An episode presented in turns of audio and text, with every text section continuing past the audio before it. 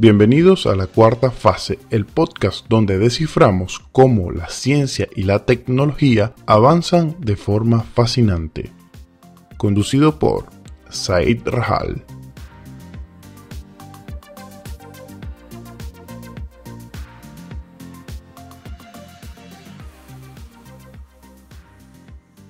Hola a todos y bienvenidos a este nuevo episodio de la cuarta fase. Soy Zair Rajal y los estaré acompañando a lo largo de este programa. Hoy hablaremos de la conectividad 5G. Y antes de comenzar quiero recordarte que me puedes seguir en mis redes personales si quieres conocerme un poco más como arroba srajalh.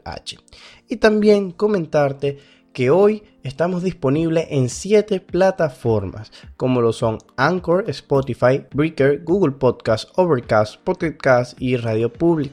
Próximamente estaremos en más. Empecemos con la temática del programa. ¿Qué es el 5G? El 5G es como llamamos a la tecnología y los estándares de comunicación inalámbrica de la quinta generación. Básicamente es una evolución del 4G LTE actual, es un sistema que nos permitirá llamar, escribir y navegar por Internet a velocidades de transferencia muchísimo más altas, permitiendo a más dispositivos conectarse al mismo tiempo.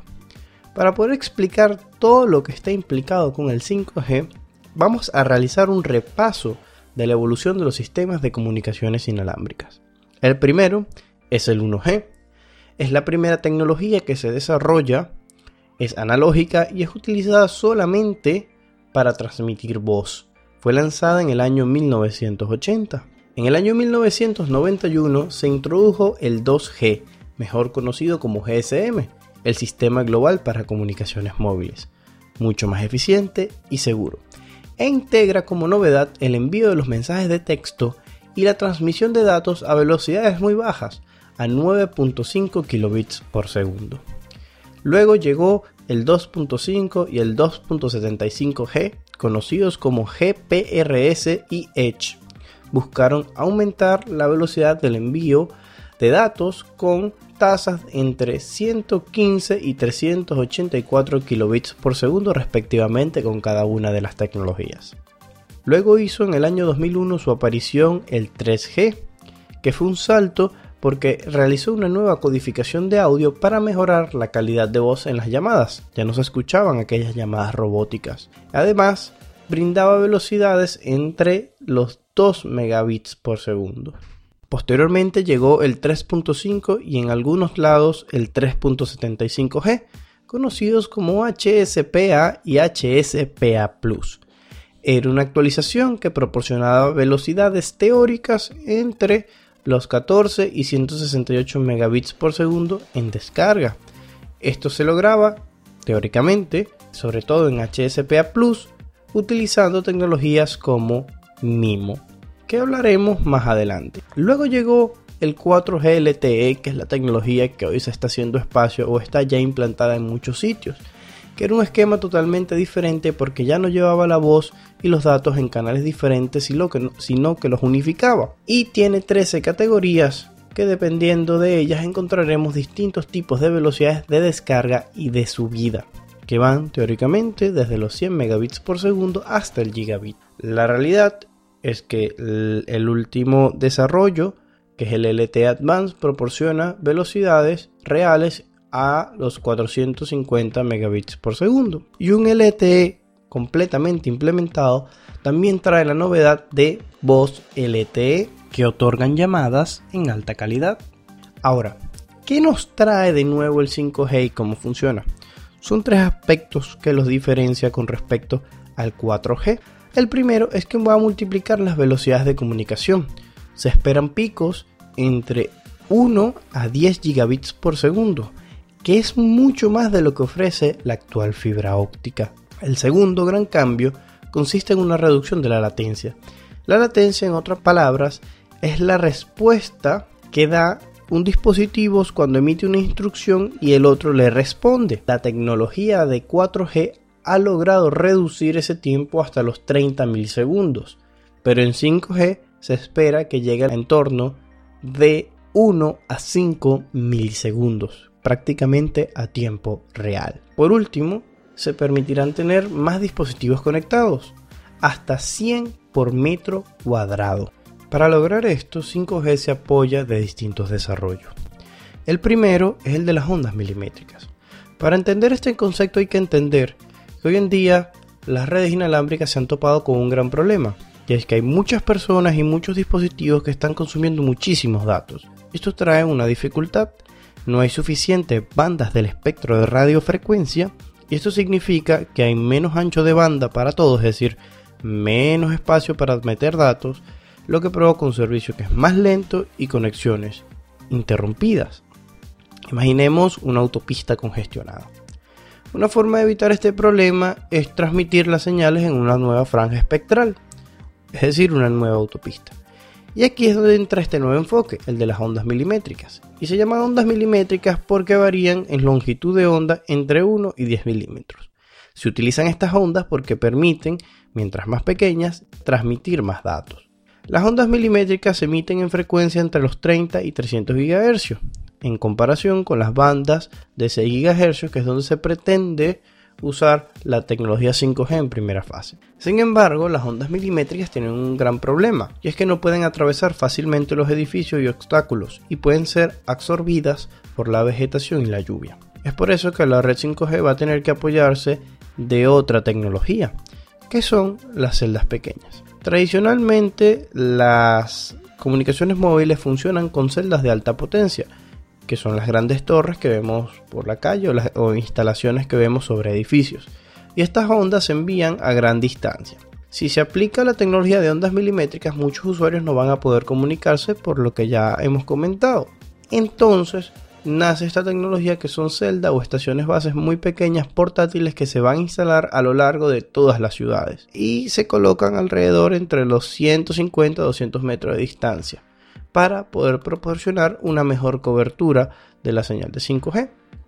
Ahora 5G también tiene que apoyarse de otra tecnología que es el MIMO masivo, que va a permitir muchas más antenas para la conexión de distintos dispositivos. El MIMO significa entradas múltiples y salidas múltiples en inglés. Y son sistemas que utilizan dos o más transmisores y receptores para enviar y recibir más datos a la vez. Las estaciones de 4G tienen una docena de puertos para antenas que manejan todo el tráfico celular, 8 para transmisiones y 4 para receptores. Pero las estaciones de 5G pueden soportar alrededor de 100 puertos, lo que significa muchas más antenas pueden caber en un solo arreglo. Con esta configuración, una estación base, es decir, una antena, una estructura, mejor dicho, para que se hagan una idea, podría enviar y recibir señales de muchos más usuarios a la vez, aumentando la capacidad así de las redes móviles. En otras palabras, se expande la autopista. Ahora, hay un problema, y es que al tener más antenas en un mismo sitio, todo el tráfico celular va a causar interferencia entre sí y es por eso que 5G debe incorporar otra tecnología que se llama el beamforming o la formación de haces. El beamforming permite una comunicación dirigida para evitar la interferencia de señales en todas las direcciones. Este sistema identifica una ruta de aire y el sistema determina por dónde tiene que cruzar la onda y así evitar la interferencia para los demás usuarios. Para aumentar la velocidad de transmisión, y difusión de las ondas milimétricas y mejorar la eficiencia del mismo, también se va a utilizar otra tecnología que es el llamado full duplex. El full duplex no es más que una comunicación bidireccional y el full duplex se utiliza de dos formas. Una frecuencia para enviar y recibir los mensajes, es decir, una sola autopista de ida y venida donde se turnan para llevar los mensajes y la segunda es que utilizan dos frecuencias para transmitir los mensajes, una para transmitir los mensajes y otra para recibir. En esta segunda opción se gana velocidad, pero se gasta una frecuencia adicional, es decir, se gasta otra autopista. Lo que pretende 5G es aumentar con una misma frecuencia estas velocidades. Es decir, permitiendo un, full duplex real en un solo canal o en una sola autopista. Y esto se logra con switches de alta velocidad y la tecnología de cancelación de eco. Con estos principios y desarrollos, el 5G promete implementar o cambiar, mejor dicho, muchas cosas de nuestra cotidianidad. Y antes de llegar a esas funciones, quiero comentarles algo importante con respecto a los lanzamientos que se han ido realizando por parte de algunas operadoras a nivel mundial con esta tecnología. Hay dos tipos de conectividad 5G aprobadas por la 3GPP, que es la organización que estandariza los sistemas de comunicaciones móviles. Ellos definen en los release, que son los estándares, el 15, el 16 y 17, los dos tipos de 5G. El primero es el 5G NSA o no standalone y necesita apoyarse de la infraestructura del 4G que ya está desplegada por los operadores. La comunicación móvil entre el móvil y entre el teléfono y la antena se realiza mediante protocolos de 5G, pero el paso de datos de la antena al resto de elementos de la red core se realiza mediante la tecnología de 4G. Esto permite que se superen las velocidades del 4G Advanced LTE, pero no termina de desplegar todo el potencial de 5G. El motivo por que las operadoras utilizan esta opción es porque es mucho más barata y así también van midiendo el comportamiento de la red. Luego, el segundo tipo de conectividad que tenemos, o el segundo estándar, es el del 5G Standalone o 5G SA. Y funciona enteramente con equipo 5G desde el móvil hasta la red core, que permite alcanzar velocidades de 10 veces más que el 5G NSA, que a su vez alcanzaba 10 veces más la velocidad del 4G convencional, utilizando todas estas propiedades que acabamos de comentar. Y aquí sí es que vamos a ver que se utiliza en frecuencias mucho más altas. Ahora, ¿cuáles son los beneficios que trae y cuáles son las aplicaciones que trae el 5G? Bueno, lo primero es entender el gran paraguas que arropa esta tecnología y el por qué se desarrolla, y es el concepto del todo conectado.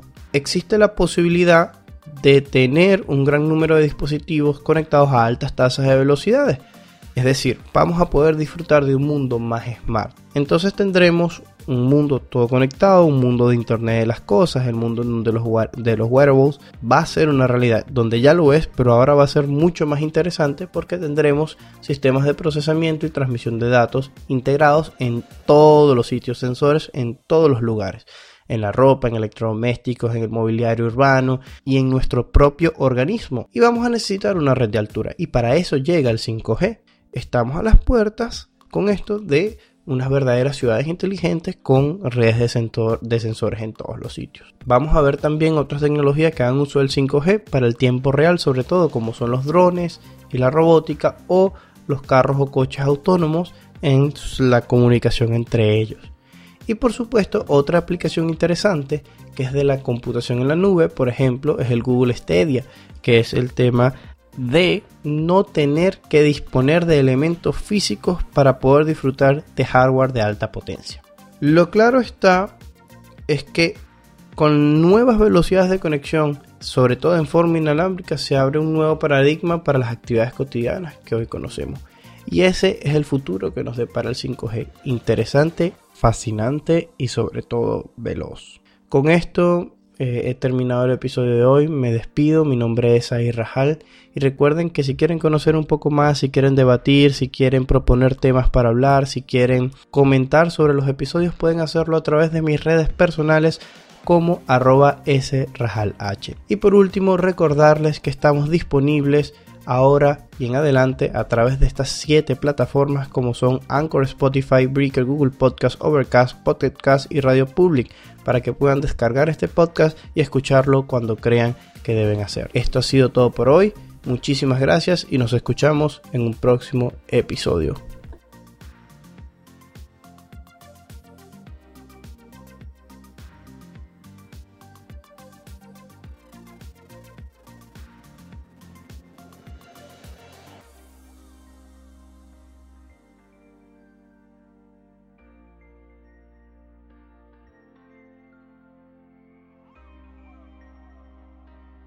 Te esperamos en un próximo episodio de la cuarta fase, el podcast donde desciframos los grandes avances en ciencia y tecnología. Recuerda seguirnos en las redes sociales para recibir todos los avances y estar atento a los nuevos episodios.